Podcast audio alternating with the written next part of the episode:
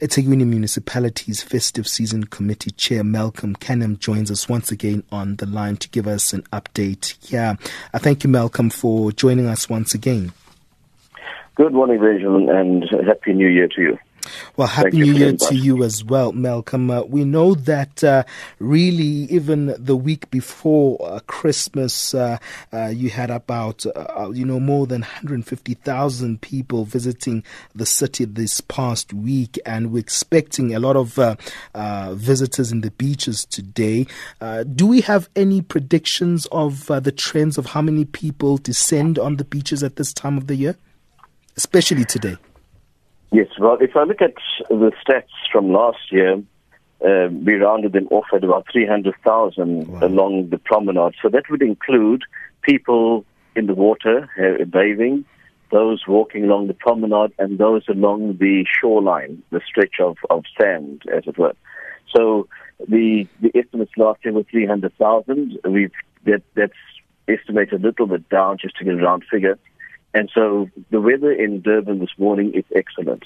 Okay. Uh, we had excellent weather last night, and so we anticipate that there will be a roll down to the beach again uh, as people traditionally enjoy a New Year's Day. Uh, Malcolm, in terms of manpower and resources, uh, what have you put on the ground to make sure that uh, uh, people are safe in the coast? well, we have a very good contingent this year, and uh, in addition, we saw last night that people were on duty, manning their posts, doing their duty. In previous years, we've seen sometimes a decline in the human resources deployed uh, because people want to stay home and enjoy uh, the festivities.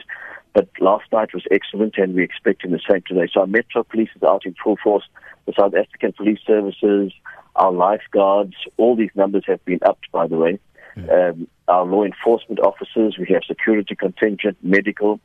Um, we also assist with what we call beach buddies. Mm. They're the ones who we encourage parents and older siblings to go to before they go to the water to have the youngsters tagged with a telephone number in case they are separated from the families. If there's a separation, we have separated tents where children who are lost uh, might go and, and uh, seek some comfort there until they reunify, united with their families again. Hmm.